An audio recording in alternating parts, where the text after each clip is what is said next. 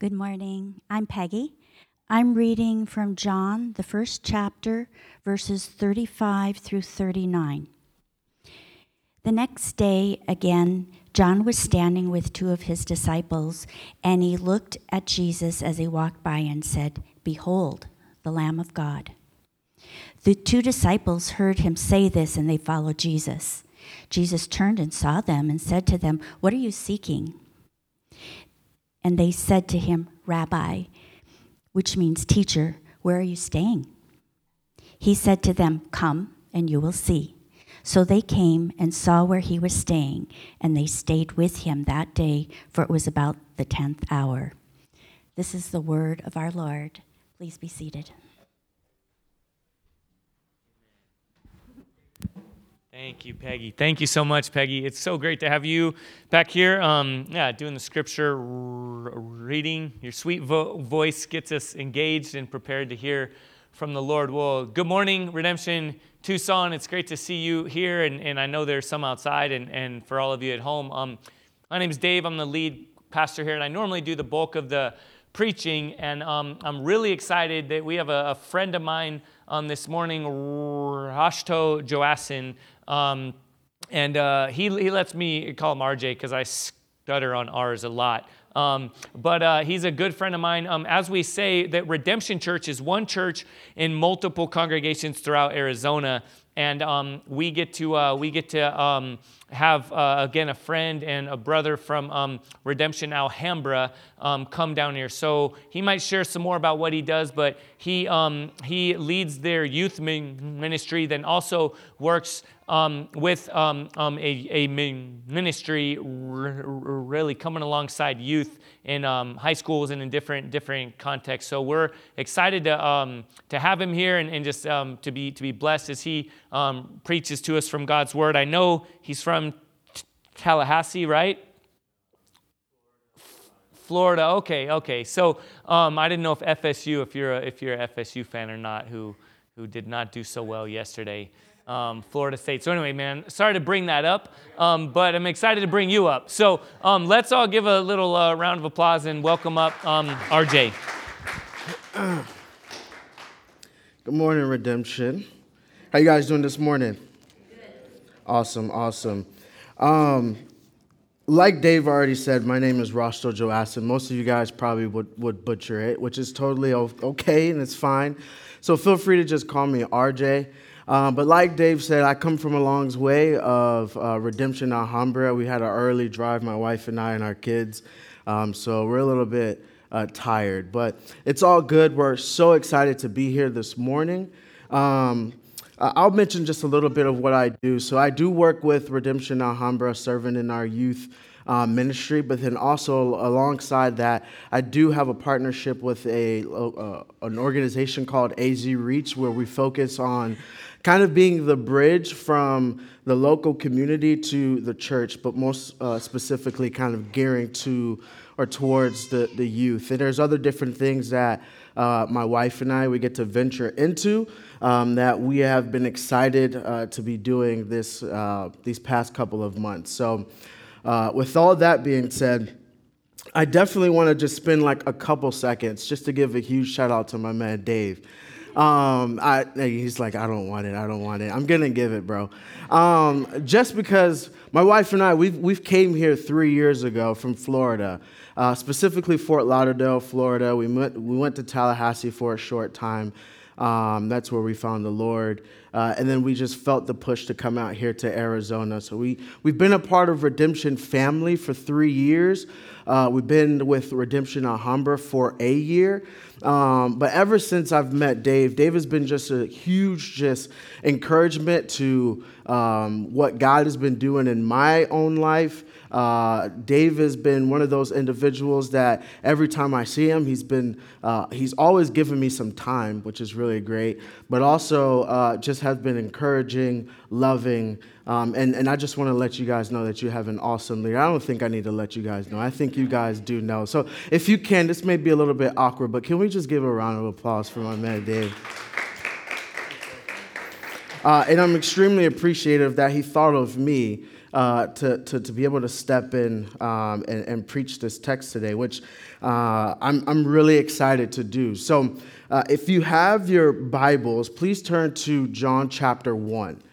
Uh, we'll be in verses 35 uh, through 51. And honestly, just because you guys seem very, very cool and chillax, I'm just going to kind of lay my cards out in front of you guys and just kind of let you guys know that as a young guy coming into a new space like this, it's very uh, tempting to try to come here uh, and seem very like, uh, intellectual and deep and all these other different things.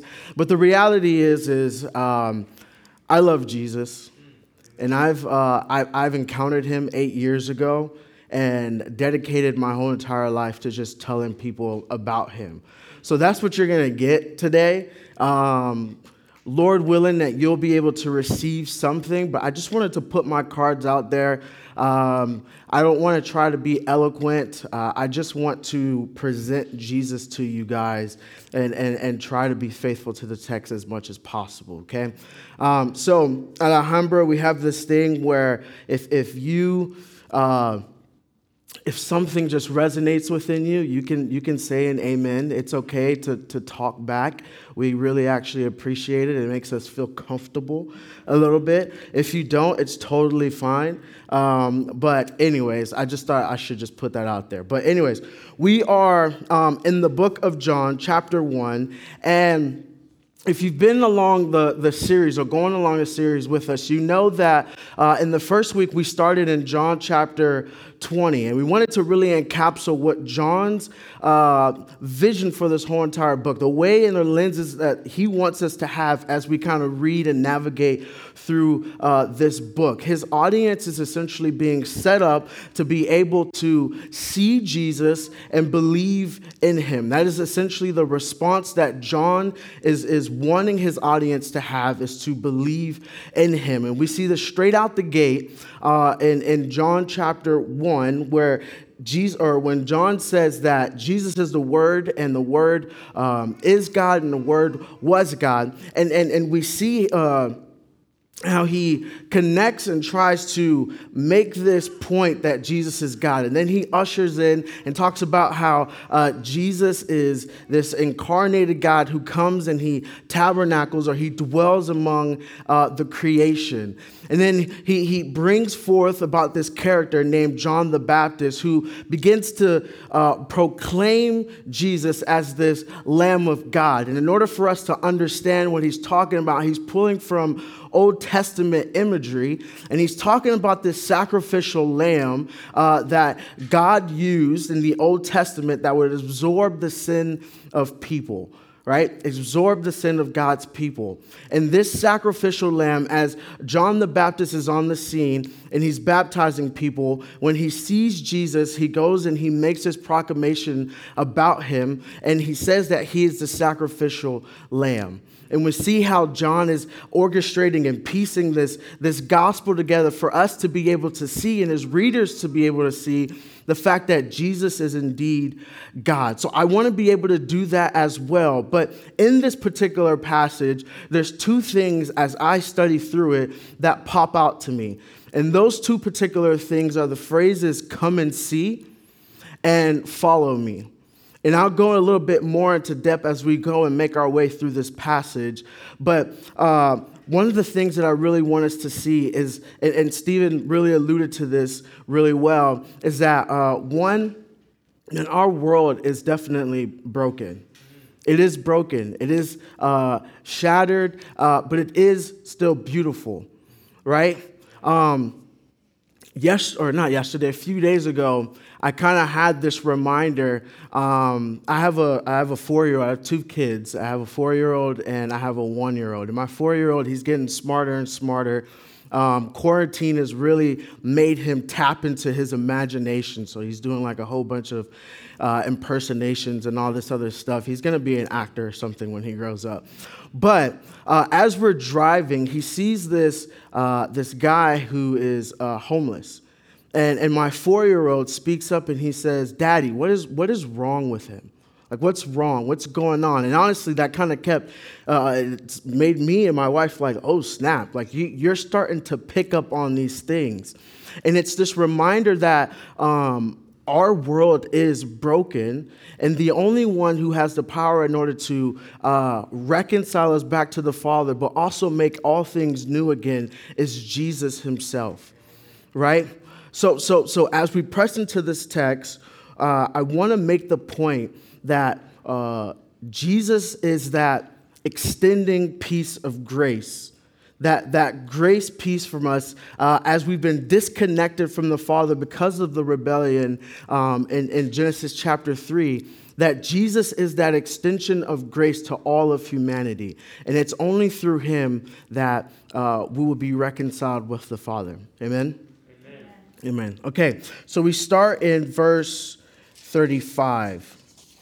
And it reads this. It says, the next day again, John, standing with two of his disciples, uh, standing with two of his, his uh, disciples, and he looked at Jesus as he's walked by and said, Behold, the Lamb of God and the two disciples heard him say this and they follow Jesus. Now, there's two particular things that really sticks out to me, but we see that John the Baptist makes this proclamation and on the next day he does this again, but at this particular time he's standing with his two disciples. Now, two things that pops into my head when we read this is one, how come John the Baptist himself doesn't follow after Jesus?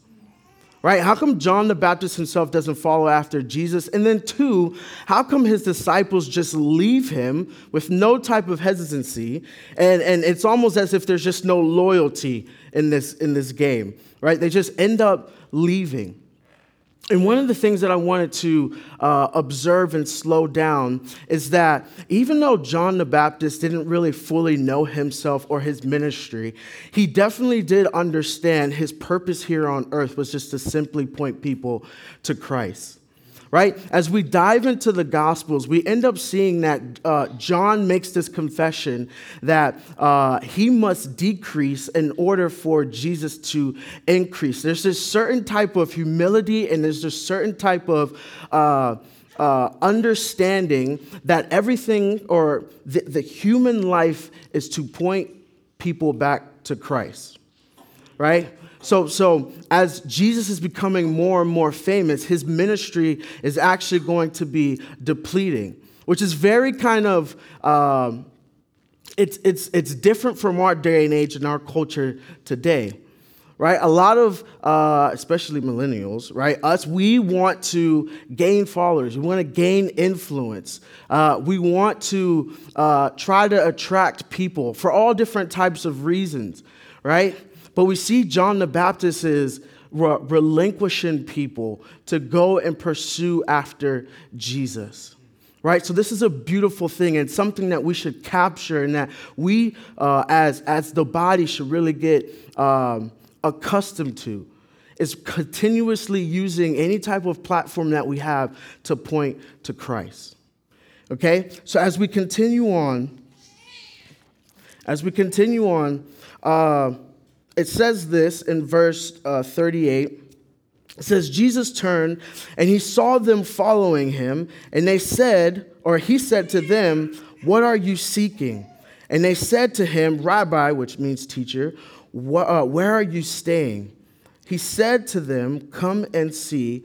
So they came and saw, and they were staying with him uh, until about the 10th hour, which would have been about uh, 4 p.m. So they stayed with him for the rest of the day. But really, I love this question that Jesus asked when the disciples are following. He turns back and he says, Dude, what, what are you seeking? What are you essentially looking for? And I love this question because it's almost as if Jesus is having these disciples to evaluate what exactly they are, uh, why are they pursuing Jesus or following after Jesus? Is this this ideal that uh, they, they want this comfort or they want this um, you know, some type of uh, something from Jesus or something like that. Maybe John the Baptist himself is a kind of like a weirdo and they want like a different type of teacher, somebody who's more kind of like moderate and cool, right? And the reality is, I think Jesus is pressing into this reality that um, if, if, if you're seeking something of comfort or if you're seeking something of status, then you're going to be sadly disappointed you're going to be sadly disappointed. Um, this is not what you're going to get when you follow Jesus. In the sense of, when I say comfort, maybe the, uh, the, the luxury lifestyle or whatnot, right? But, but, what, but um, as you continue on, or as we uh, continue on and we see through the Gospels, we'll see essentially how uh, when Jesus is living his life, it doesn't necessarily bring on all of this comfort. He's, he's hated, he's, he's uh, pursued in a negative way, uh, and there's a lot of flack that's being to, uh, uh, thrown towards Jesus' way right? So I love how Jesus is pressing into this idea that um, if you're trying to pursue me, then pursue me. But if there's something else that you're looking for, you're not going to get it here. It's, it's not going to be found here, right? So, um, this kind of reflects and, and makes us think about why we gather in this particular space here today. Um, I know a lot of people, and, and, even myself in the past, uh, I'll come to church because I want uh, health, I want status, I want uh, popularity, I want to be known as this goody two shoe individual, right? Uh, I want to be known and accepted by all these other different uh, people, right? I want to be perceived at this particular way. But the reality is that this is not the reason why we congregate together. The reason why we congregate together is solely to pursue Jesus together, right? And this is what uh, uh, uh, John is alluding to and pointing to within this scripture. And I think what Jesus is also getting at with this particular question, another thing that pops up to me as Jesus asked this question is. Um, as he asks this question of what are you seeking, I wonder if he's alluding to the fact that he acknowledges that there is some sort of wedge that has been created by sin. And what I mean by that is that this particular wedge that we see in Genesis chapter 3, um, ever since then, we've been lost and we've been trying to find something. We've been trying to find something. We've been trying to find something to fulfill us, to make us happy, to make us feel at home. Right? And we've been trying to go and pursue all these other different things, and we've just always come up empty. Right? So Jesus is saying, What, what is it that you're really seeking when you're following me? And I find it interesting the response that the disciples have. They say, uh, Where are you staying? Where are you staying? And I think what these disciples are wanting is that they're, they're interested and they're intrigued in Jesus and that they want uh, to know more about Jesus. They want Jesus to show them hospitality. They want Jesus to invite them uh, into his inner circle. Yeah. Right? So we see this in this, in this passage um, as we come, and, and Jesus says something very beautiful. He says, Come and see right? And this come and see isn't, and this is like a, uh, an old school reference, but this come and see isn't this like uh, MTV Cribs come and see my home. Like this is something that is like fantastic and all these other different types of things. This isn't the type of come and see that Jesus is talking about. But when Jesus is extending this invitation, he's saying, Come and see what I'm about.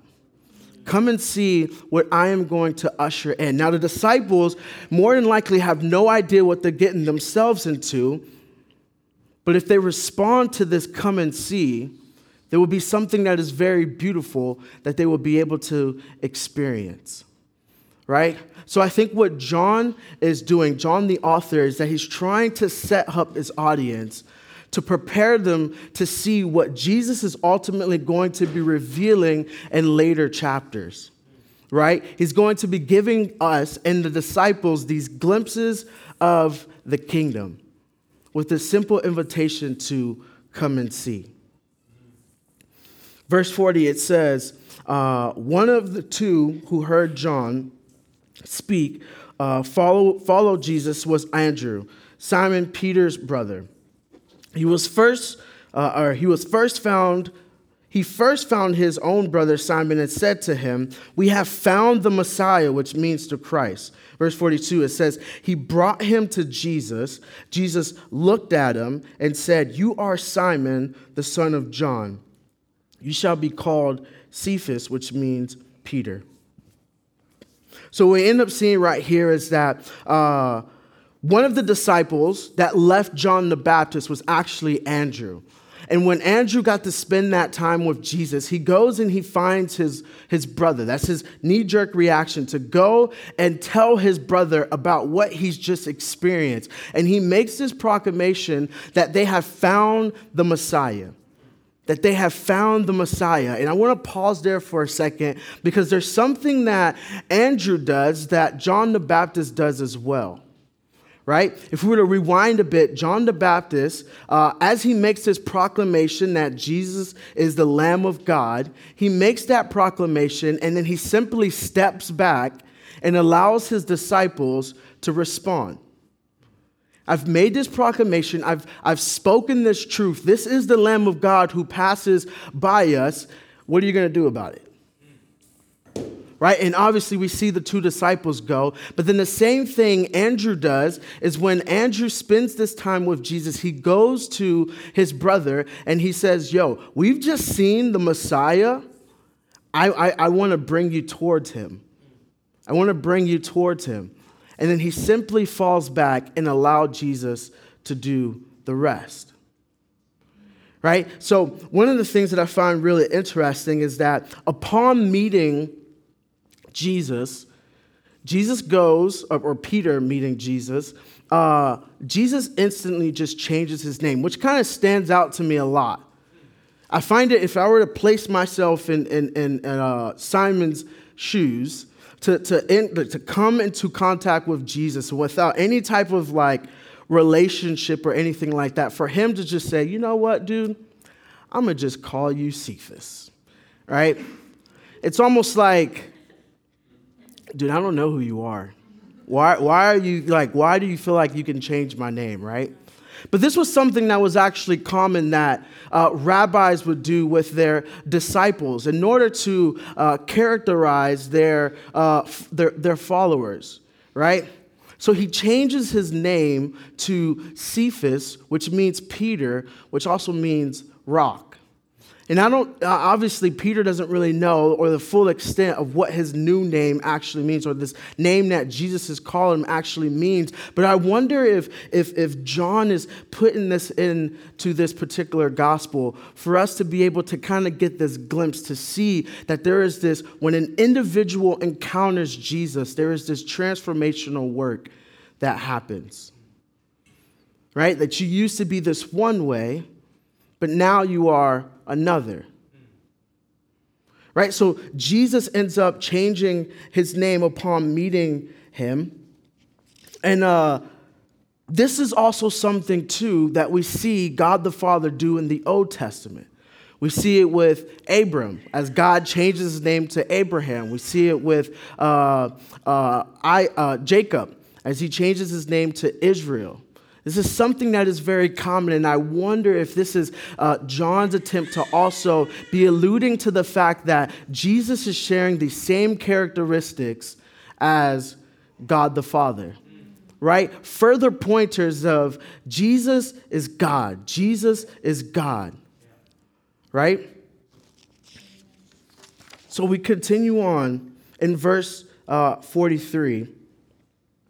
And we pick up here, and it says, The next day, Jesus decided to go to Galilee. He found Philip and said to him, Follow me. I want to revisit that. Um, verse 44, it says, Now Philip was in Bethsaida, the city of Andrew and Peter. Philip found Nathanael and said to him, We have found him of whom Moses in the law and also the prophets wrote, Jesus of Nazareth, the son of Joseph. Nathanael said to him, Can anything good come out of Nazareth?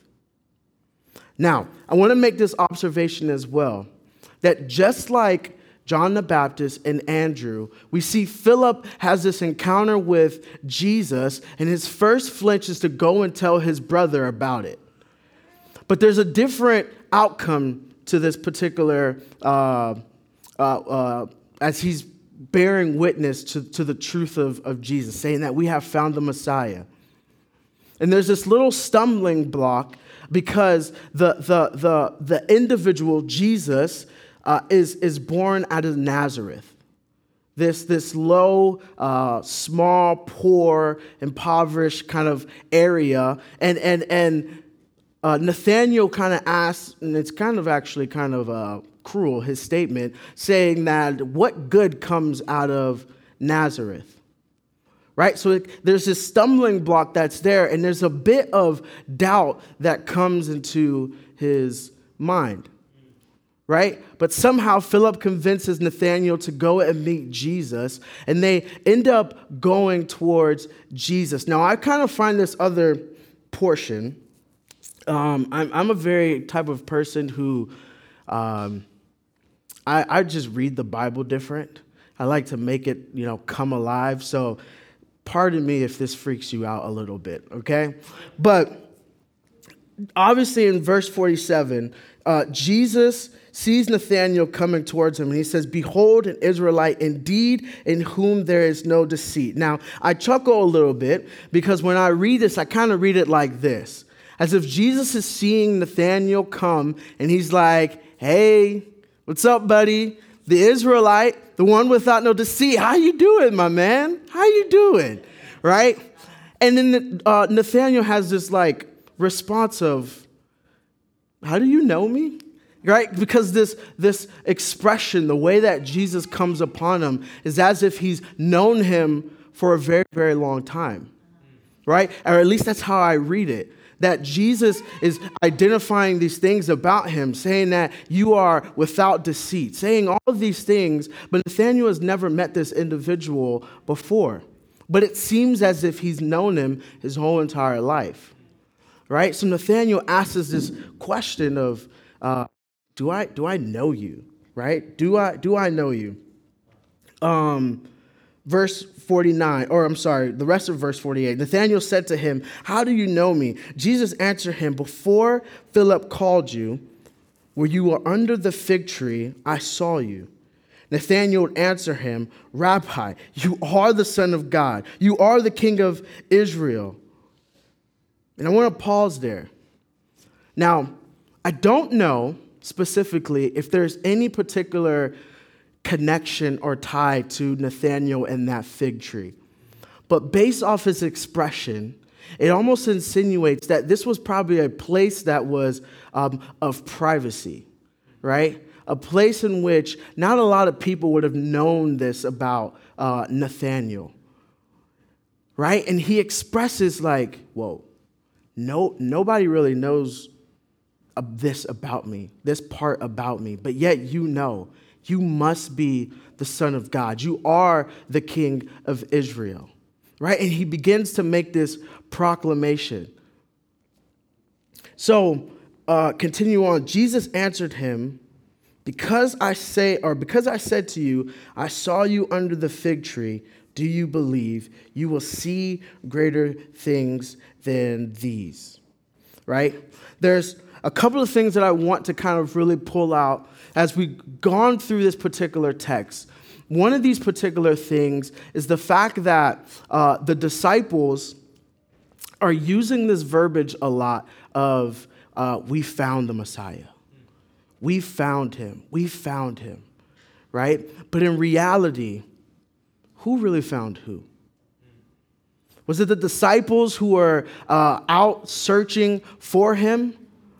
Or was it God Himself who incarnated, incarnated Himself and looked and actively pursued His creation? Even though the disciples think that they have found him, what we know to be true is the fact that it is actually God the Father who knew, Nathaniel, and all of us before we were even formed, and he pursued before we even had any understanding that we were even lost. Those disciples had no idea that they were lost. Many of us, many of uh, individuals in this, this world have no idea that they are lost. But Jesus comes and he finds and, and, and the Spirit of God draws us to him.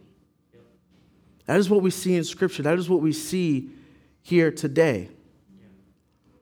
Right? Another thing that I want to point out is the fact that throughout this whole entire section, there's all these different titles of Jesus that has been used. I don't know if you guys were able to catch on to that, but just here are some of them right here. John the Baptist and Andrew calls Jesus the Lamb of God.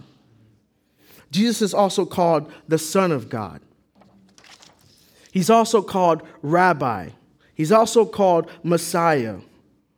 He's also called Jesus of Nazareth. He's also called King of Israel. He's also called the Son of Man right? And it's almost as if John, the writer, is screaming out to his audience and to us today that here we have Jesus from Nazareth, the messianic king, the teacher of Israel, and the Son of God who will die for the sins of the world.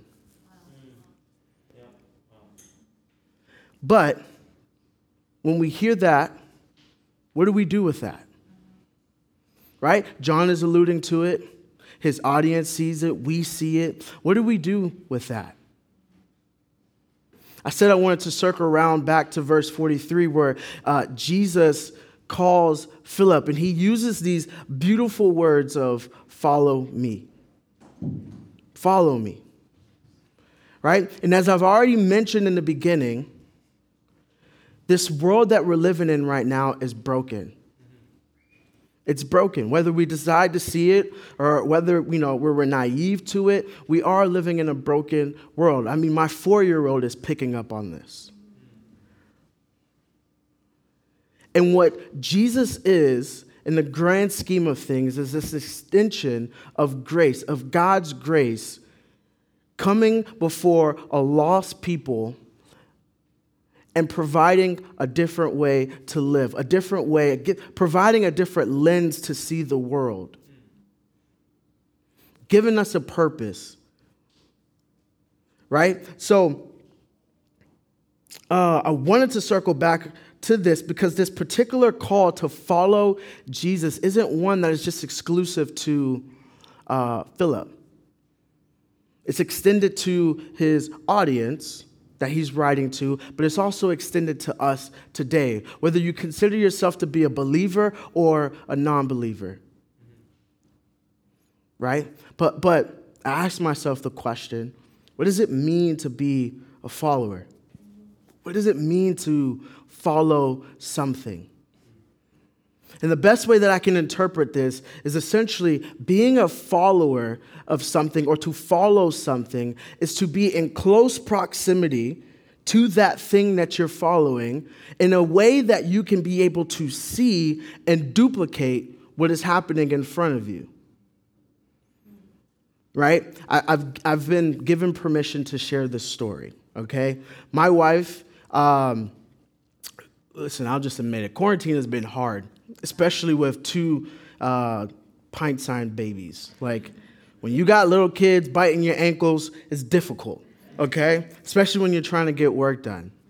Um, our, our, our, our, my, my one year old who's turning two in December, he's starting to, to like climb and get into things, right? And we often tell him, no, don't do these things. But right now, he's at the stage where he likes to stand on stuff. So one day, he ends up falling and he hurts himself. And I'm just going to let you know it was just one of those days. And if you judge me, then just judge me, okay?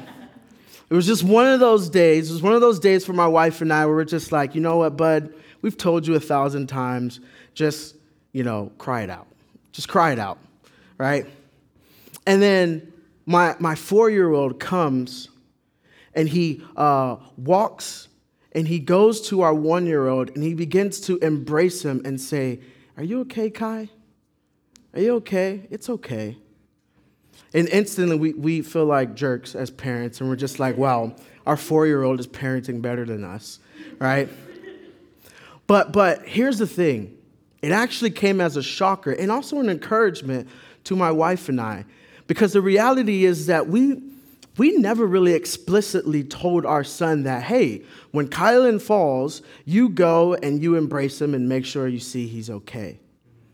But after the four years of constantly seeing us embrace our son when he does fall, when he does uh, hurt himself, our son was able to catch that. Right? There's this phrase that says that uh, things are not taught, they're caught. Right? Our son, being in close proximity with us, has seen the things that we have done and he has duplicated it or, or, or has mirrored it with his own brother without us having to share or tell him to do those things. Right? So when Jesus extends this uh, grace of follow me,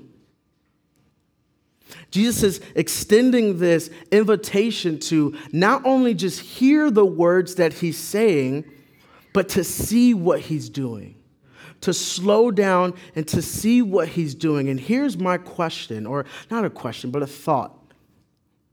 What would it be like if the church were to slow down, examine Jesus in the text, and duplicate and replicate what he does to a broken and fallen world?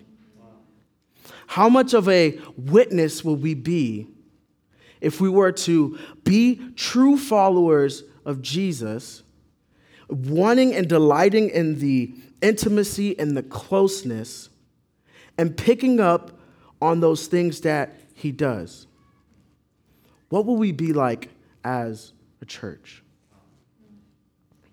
Something that I want us to think about as Jesus extends this beautiful invitation to follow him. Let's pray. Father, I just thank you so much just for your grace and your mercy, God. And I thank you so much that you have come and you have extended that grace to us to uh, not only just hear your words, but to be intimate with you, to see you, to follow you, to walk with you, to see the way that you engage the woman caught in adultery, to see the way that you have engaged the woman who's weeping at your feet, the woman at the well those who are blind, those who are out, outcast and marginalized. Father, how beautiful it would be as you open up our eyes and you open up our hearts that we will duplicate and that we will replicate that in the, in the fallen and broken world as we are proclaiming, so that we may be a true witness to a broken and fallen world. Lord, we thank you and we love you in Jesus' name. Amen.